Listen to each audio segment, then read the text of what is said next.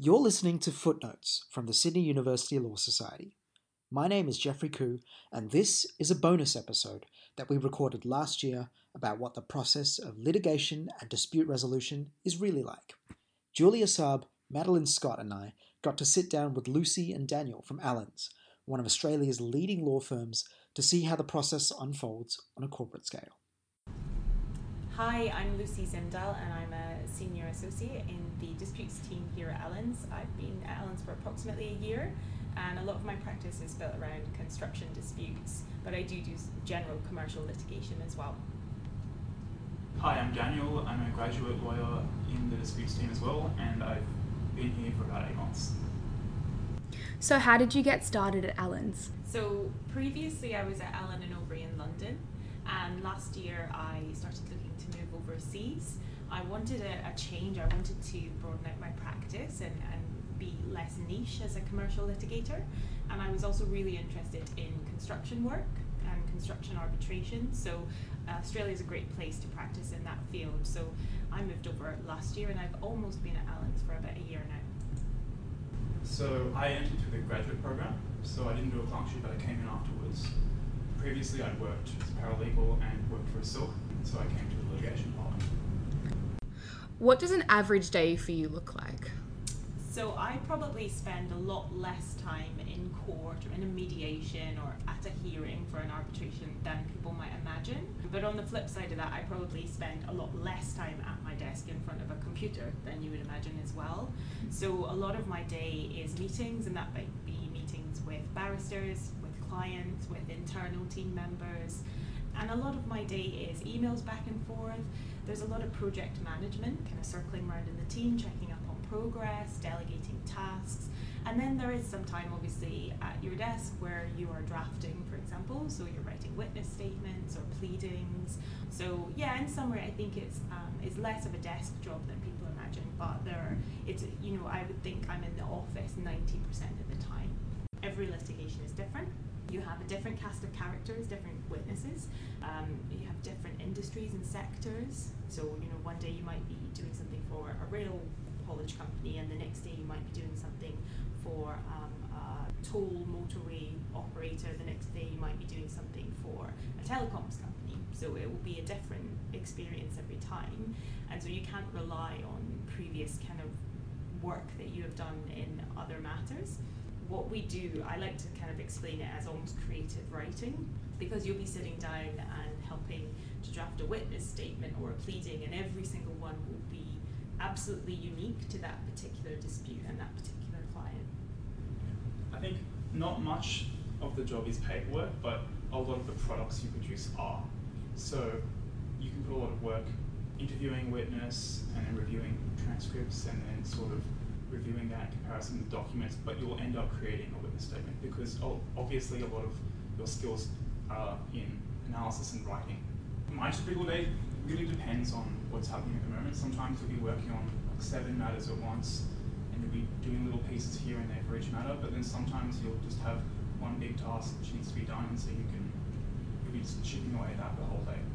Yeah, and I think it's fair to say there's a lot of our day as well, or our weeks, that we're doing training and we're doing pro bono events, diversity and inclusion type events. There is a lot of training, especially if you're a grad like I am. Like, there is a lot of training which goes in, so you pick up skills while you're. So it's kind of practical experience. There's also educational experience which they can be useful. Right, that's an interesting concept actually. How many opportunities are there for pro bono work? Oh, a lot. The thing I think is really interesting, and again, people might not be aware of or imagine, is that you have to treat, and you are encouraged to treat, your pro bono workload very much on par with all your billable client work. So, pro bono matters have their own challenges and demands, and they have their own deadlines. And I think it's really good that you get given the bandwidth to accommodate that equally. For example, at Allens, there's a big focus on working with the homeless person's legal service, giving pro bono advice. We do a lot of work on reconciliation in the Aboriginal community, and we also have a lot of focus on environmental issues as well. Yes, and we also do work with PIAC, which is the Public Interest Advocacy Centre, specifically with their police accountability section. So there's a whole buffet of different pro bono options you can pick depending really interested in. And it's a big part of what we make clear to graduates about their offering should they join Allens. So if that's something that does interest you, I'd really recommend you check out the website because there's lots of information about all the initiatives we have on there. Awesome. How does the process of commercial litigation unfold? Oh, so I think, you know, sometimes you do get that traditional scenario where a client will ring you on Monday morning and say, you know, I've been served with a claim, where do we go from here, can you help me? But that probably happens less than people think. And I think, you know, people might have a concept of the litigation or disputes team in a law firm coming in when a claim has been initiated and court proceedings are in fact a reality. But actually disputes can, you know, simmer away for several months or even years, and it actually a lot of what we do as litigators or disputes lawyers is working with clients in the run-up to something that may boil over into litigation or arbitration. So we'll be writing letters for our clients to send in their own name, but bearing in mind managing the future potential risks of litigation and making sure that rights are preserved, that we're adhering to contractual notice provisions, etc. And basically putting our clients in the best, safest possible situation that if it does eventuate into litigation, we've protected them and set that situation up as well as we can, and that it can be managed really efficiently from that point onwards. Are there any large differences between the commercial approach against the traditional approach that law students might be more familiar with? The way that I found it in law school is when you get given a legal problem, you assess it on the claims of the legal problem, kind of like when you're writing an exam, examining a fact scenario. And that's definitely part of the job, but it's just one element of it. Because when you're actually practicing law, you also have to consider things like commerciality. You have to, a lot of time, assess the risk. So it's not just, was this an offence, was this not an offence, it's also, is this going to be risky? And then also, if what someone's asking you is actually going to fall outside the law, are there ways that you can fix it so that it won't? So it's not just yes, no, cut or dry. It's more of a consideration in the context of an operating business rather than in an exam. Yeah, so a lot of our work is advisory, as Dan said, and you know, I think the way I normally describe the difference with litigation or disputes and transactional law, commercial law, to students would be, well, in a transaction you're both working to achieve the same outcome, but just to put your clients in the best protected position and to strike the best deal. So it's a fairly collaborative process, and it's, touch wood, normally pretty friendly. Whereas obviously disputes is where you're kind of have a completely opposite interests, but that doesn't mean, as Dan said, that there's not also an advisory piece to that to avoid getting to litigation in the first place. I think also in a law student setting, things like case strategy and how you're actually going to argue just don't come into it. What you're going to emphasise, what you're not going to run, what you're going to consent to on the other side, so you're not going to contest these facts, you're going to contest this fact. And that is a whole different element of managing a legal matter which you don't really get in law school. Yeah, that is really interesting. So you have to kind of consider many, many more options than you would ordinarily need to if you're just in law school doing an exam with a set of facts. And I imagine the facts would also be a lot more dynamic. Yeah, because they can be contested. Yeah. So it's not just you're given a narration and said apply a legal analysis. It's like what actually did happen. Often it's not clear, and so one of the first things you'll do in litigation is try and work out what actually happened. Do you think that those other elements that you spoke of should be taught at law school? I think that's an interesting question. Yeah. There's obviously an advantage of teaching legal analysis at law school, and law school is never going to replace actually working in practice, but it might be helpful. I think a lot of unis now do placements at local legal centres and other locations like that, and that kind of might be a way to get in because it's getting practical experience through university. But I'm not really sure. What do you think, Lucy? Yeah, I think it's a very interesting point. I think there is no substitute for the core legal modules that everyone has to study: your contract, your tort, federal, administrative, etc., criminal. There's no substitute for that, but then there probably is a debate to be had, a wider question as to whether and to what extent people need to drill down into the academic or kind jurisprudential angles of those different subjects and disciplines if, and obviously the caveat is if, they intend to go into practicing corporate commercial law. What was your first time in court like?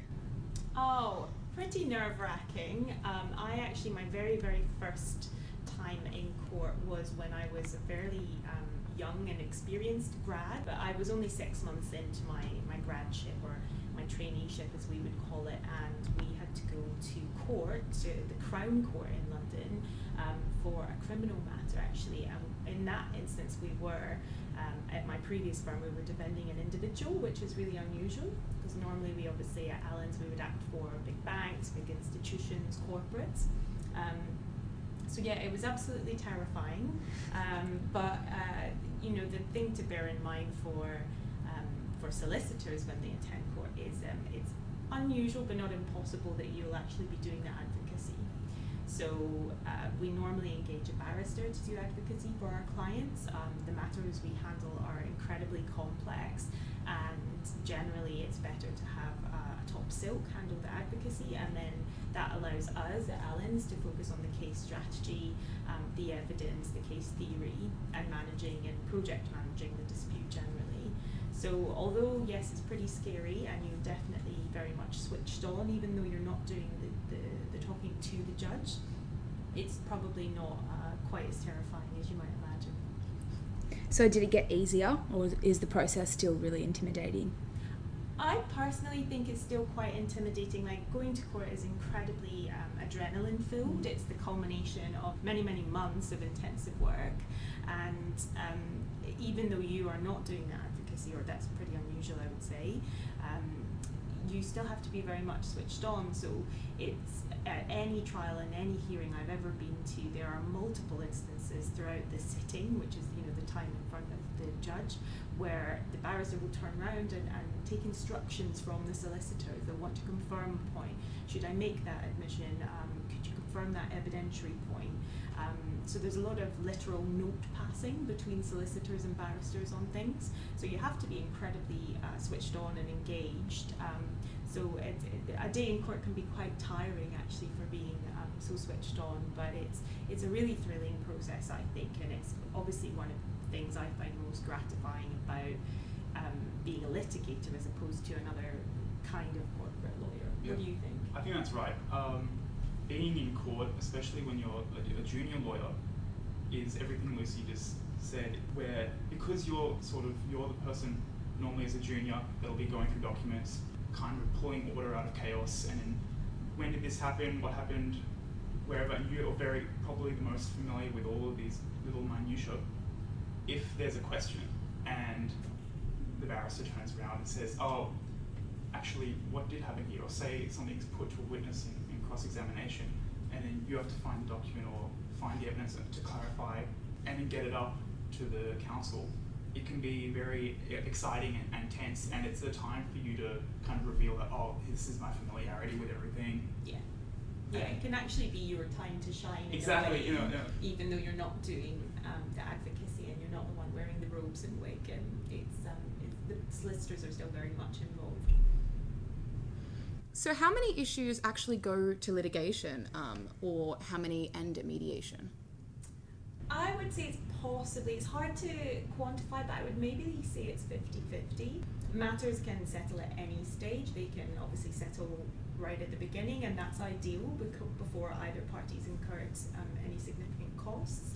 They can settle midway through a matter. So for example, after you've done discovery, you might have acquired documents that illustrate that your client's case isn't as strong as you thought it was, or conversely that it's much stronger than you even anticipated at the outset, and that can be a good time to settle. You know, there's matters I've had that have settled right at the 11th and a half hour, so after the whole trial is played out, maybe one side thought that things didn't go so well for them and their witnesses, and they're going to make a last gasp attempt. So sometimes you can have an entire trial play out, and that does happen, but it's unusual. I think matters can also go to mediation and then go to litigation afterwards, because mediation is not a sure thing, and often it's good to have evidence that before you actually go to court, you actually tried to settle outside court. Yeah. Or resolve the issue in some way before you've had to take it from a judge. And nowadays, courts will really strongly expect and will often want to see evidence that the parties have tried to engage sensibly in a mediation before proceeding to litigation, and parties might be sanctioned if they've unreasonably refused to do so. So they may get less cost award or get an inflated costs award against them than they might otherwise have if they'd launched straight on the offensive and just served a claim. Well, and a lot of commercial contracts now have provisions for if there is a dispute, it's to be settled in this way, which could either be mediation or an arbitration, which is final, but some other method besides going to court as just the first step. Yeah. So it's not always your default. So there is an increased focus, I think at policy level, but also institutionally between all the clients and entities that we work for, an increased focus to avoid litigation and to try those quote-unquote softer methods of resolving a conflict first. And then that sort of leads us to our next question then.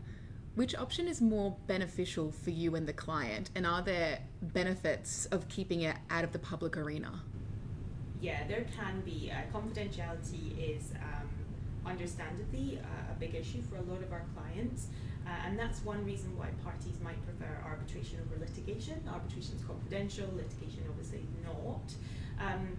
You know, the press will often seize on a big kind of brand name, household name, being in court over a matter, and when that happens, the press might seize on that, and then the public will consequently seize on that matter, and it will get blown out of proportion, because litigation is actually a fact of life for every big business, and claims will always happen. And actually, as a matter of commercial reality within the business, the litigation might be a minor part of what they're dealing with at that moment in time, and it might be, in relative terms, quite low value. Having said that, all of our clients, I've never had a client that, you know, hasn't wanted to vigorously defend a spurious claim, and rightfully so. So while, you know, there's definitely merit in exploring mediation and settlement, at the end of the day, parties understandably feel very strongly about their legal and contractual rights, and they want to defend those. I think also litigation can often decide a contentious point of law. If they then contest that and then are vindicated, then it can provide confidence that what they're doing is entirely within the bounds of regulation. What is your role in the courtroom? Is it always high adrenaline and high stakes suits style?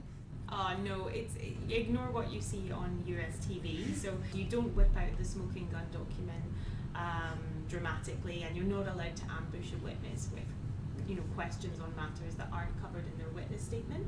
So compared to what you might see on suits, it's very diplomatic and civilized, and the emphasis is on time efficiency and cost efficiency, and parties will be penalized if they run or conduct their litigation in an unnecessarily aggressive style that just causes both parties to incur more costs, and they will be sanctioned for that.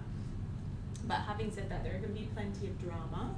Opening and closing arguments from barristers are often like a sight to behold, and everyone is on the edge of their seats, I think, during witness cross-examination. Yes, I think it's entirely possible that a witness that you thought would perform very well under examination will not, and then another witness that you thought probably wouldn't do as well shines, and that can actually swing a case quite quickly.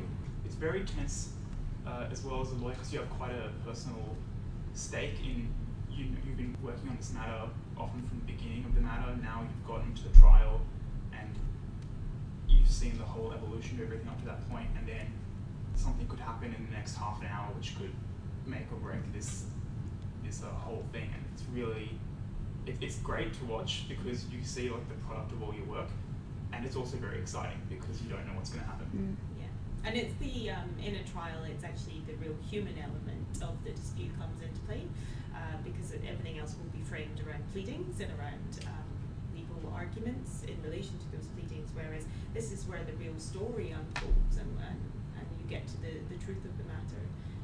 So it's really exciting. And what's your role in preparing the witness? for those cross-examinations. Obviously the most important thing is that a witness just has to tell the truth about their recollection of the matter. So when we work with witnesses to get them ready for a trial, we don't run them through any questions, we don't ask them what they will propose to answer on any particular point. It's just drawing to their attention what are the issues in dispute here and what documents might you need to navigate those questions truthfully and accurately. And what are the key skills required and the pressures of your role? Ownership and taking initiative is a really vital thing. And if I attend a conference call with a partner and a client and various homework tasks come out of that for Allens, it's my responsibility to take those away, to get on with it, start actioning them, maybe delegating as appropriate, and to work through them. And what the partner wants to see are drafts on his or her desk for sign-off and approval without further discussion. Nobody's going to come and check up on me, nobody's going to chase me for anything.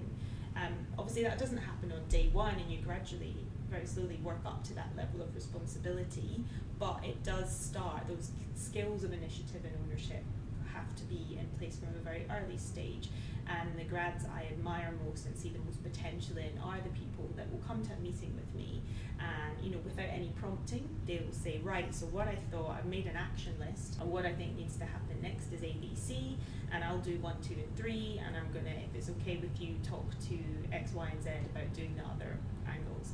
And that's really important and really appreciated because everyone has to keep driving things forward and making progress and keeping that efficiency always on time and cost. I think another few skills I would say is that we need to be nimble. Our clients are international, they have global disputes, they can be incredibly complex, so we might need to work across our network with colleagues in different Allens or Linklaters offices. But the flexibility works both ways, so there's absolutely the recognition and encouragement that you're welcome to work from home when you need to. You really need to not just understand the law that you have been taught at university in your core modules. You need to be attuned to how it's developing and constantly evolving to keep abreast of developments and case law developments. And beyond the law, you really need to understand your client's business, and that's what we mean when we say that students and grads need to think about being commercial. Anticipate and understand what impact our advice will have, practically speaking. Is it achievable for them to do? Is it commercially reasonable for them to do the things we recommend in our advice? We have to constantly bear that in mind. For our clients, their legal division is just a small part of the overall business. In a law firm, the lawyers are the centre of everything, but it's actually very much the opposite with our clients. I think at the entry level stage, the particular skills you need would be the ability to learn on the job as well. Coming in comparatively fresh, you are often tasked with things that you haven't attempted before. And so if your capacity to learn and pick up as you go is very important, and also having the humility to do a draft and accept that it's still a learning process and that you're not going to be like truly a master at this kind of work for another few years. And it's a great feeling to actually be working and feeling yourself picking up confidence, which doing a task which maybe 2 months ago was very difficult and now it's, oh, that was straightforward for me. Go on and feeling yourself getting better, it's a great feeling. The other thing you asked about was, I guess, some of the pressures. So what I would say is sometimes turnaround times need to be really fast, and you can be juggling a lot of different matters for different clients that have competing deadlines. So that's always a tension. So you need stamina some days, but the nice thing about litigation is that it naturally ebbs and flows, it has peaks and troughs, so you're not always in trial, you're not always preparing for a mediation. So it naturally has different life cycles or phases, and there'll be a lot of downtime in between those busy periods, which is really good. And even when it is busy, I think when it's busy, it's typically because you're on the cusp of trial or settlement or an arbitration, and that can be also, even though it's the busiest time, it's the most exciting time in that matter's life cycle as well. And it's really nice to be working in a big team at a big, really well-resourced firm where you can all flex around each other and make sure that everyone's, got the support they need, and that people get time off where they need it, and that nobody's missing any family commitments or personal commitments and things, so that you can all work around each other. And that's one thing I really love about working for a firm rather than being a sort of lone wolf as a sole practitioner or maybe being a barrister or something. I really appreciate that. I found that most of the times when I've been quite busy have been the times when I've been tasked with something where I've had more responsibility than typically before. So someone will give you something and you'll be busy because you need to get that done, and it's your responsibility. So there's a flip side of this is a great chance for you to kind of seize the initiative and deliver something good. Yeah, that's really true. That's very true. But I mean, ultimately, it's obviously demanding career in general. Lawyers are obviously busy people with a lot of demands on them, and so the one thing I would say that's really important and is really kind of well entrenched at Allen's is that your mental health is really important. So we had Charlie Jacobs, who is the managing partner of Linklaters, in our office last week, and he gave this, I think, fantastic analogy. And he said, you know, think about your mobile phone. You get that kind of warning light saying it's 5 or 10% left, and you wouldn't let that happen to your phone, so don't let it happen to you. There's a very supportive culture in recognising that we do have quite busy demands on us, and that it's really important that everyone's well looked after and can get downtime where they need it too. Have you ever had to deal with another side that is particularly difficult, and how did you deal with it?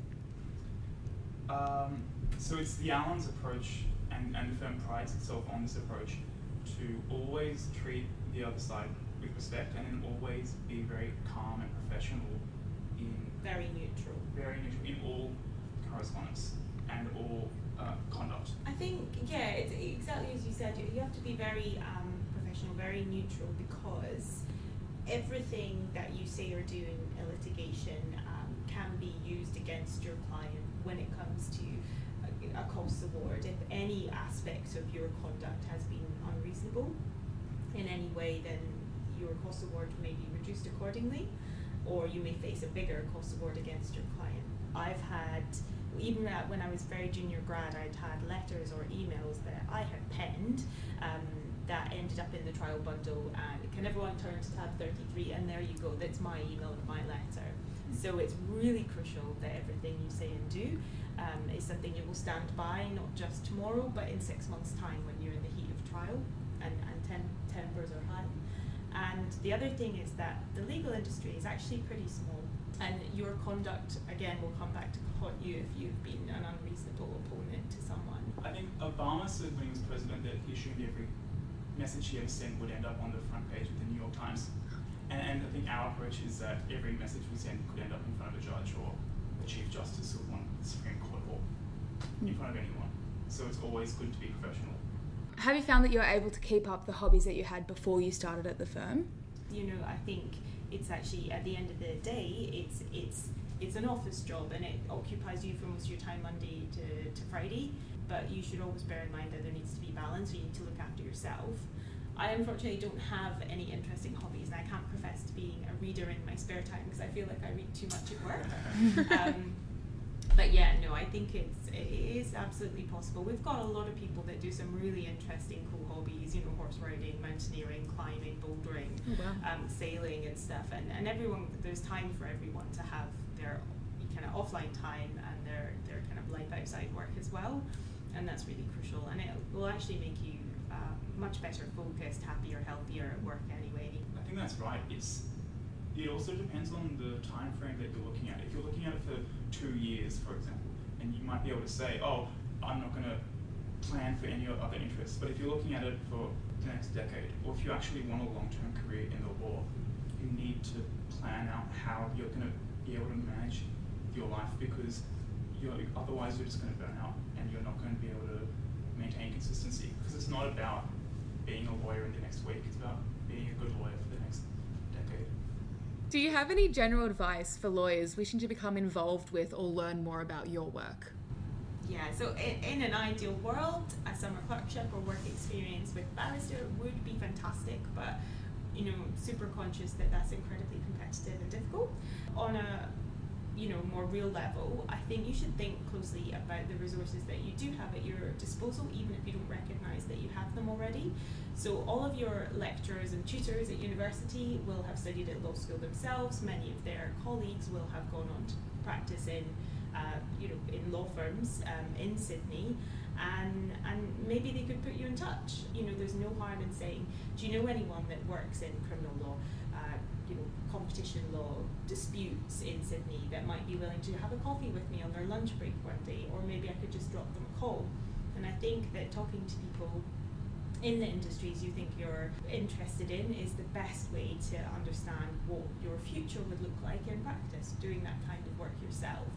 You know, if the offer is there, ask to speak to that colleague that works in an area that, even though it's not something you immediately have your attention or focus on, because I find that speaking, and I found when I was student grad level, that speaking to people about what they did sometimes helped me understand and refine what it was I was not looking for in my own career, and helped me anticipate and understand what aspects of law I didn't want to get involved in as much as the ones I thought I did. It's also reading a lot, understand the kind of cases and the kind of clients we work for. And nowadays I think there's probably better access for students to information about law firms. So we have an Allen's Confidential podcast that's run by our graduates, and that's really fun and interesting, and it's pitched at exactly the right level, you know, produced by grads for students and grads.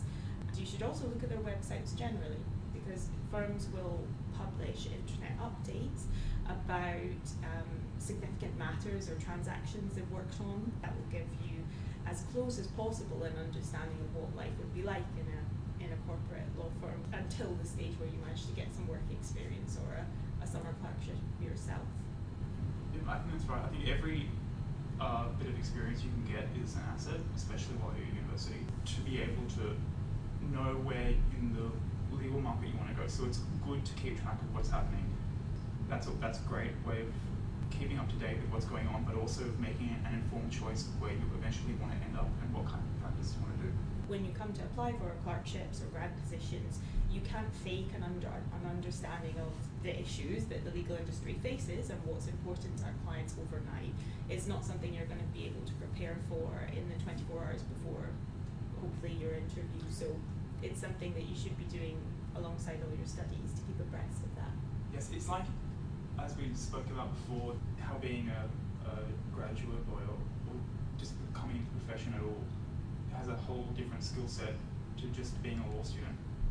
And two other tips I would give is that there are probably opportunities at university to volunteer with legal advice clinics, and no, that's not going to give you first-hand experience of the kind of issues our clients grapple with at Allen's or another big firm. That will give you really significant, meaningful experience in diplomacy, drafting, negotiation skills, matter management, and don't underestimate the value of that experience for you. The other thing I would say is follow Chambers. So all the different barrister sets publish case summaries, and they will obviously be focusing on the legal issues at the heart of the dispute, and to the extent they set any precedent or raised any interesting questions which may be subject to appeal. And again, just if you keep abreast of those, you will understand the kind of disputes, the actual legal nature of the disputes that we and our clients deal with, and that will be really informative in coming across as well-rounded and well-developed as a law student that's applying for work experience. I think if you're particularly interested in litigation or disputes, working for a barrister while you're at university is a very good option, because you pick up great legal research skills.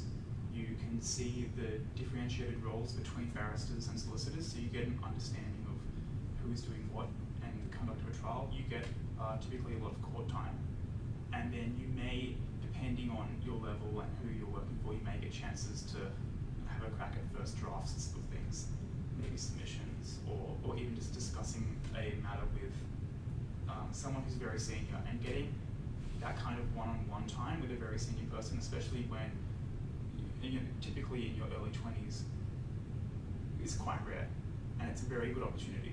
And you can learn a lot, and then if you want to come into practice as a solicitor, you'll have a whole bunch of skills which are just going to serve you well.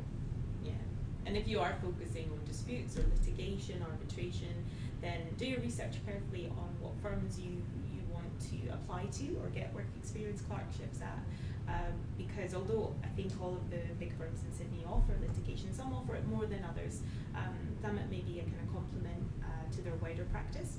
They may be more focused on corporate or banking. So do your research and make sure you're targeting the right kind of firms that align with what you're looking for from your clerkship and then eventually your grantship. So there you go, that was the episode. Huge thanks to Lucy and Daniel from Allens for agreeing to be interviewed, as well as Sarah and the team from Allens for organising this interview and helping to get this project off the ground. Special thanks to last year's SALS podcast team, Alana, Annie, Chloe, Jonathan, Julia, Justin, Maddie and Vivian. You guys have been amazing. And thanks to you for listening. Footnotes will be returning this year, so make sure you search for Sydney University Law Society or SALS on Facebook, Instagram, and wherever you get your podcasts.